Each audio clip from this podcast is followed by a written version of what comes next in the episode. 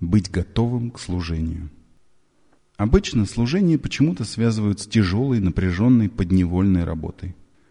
Но служение, наоборот, это самое свободное действие человека, в котором он реализует свою потребность отдавать радостно и щедро и сознает, что его действия обретают ценность во многом благодаря бескорыстию, которое им движет.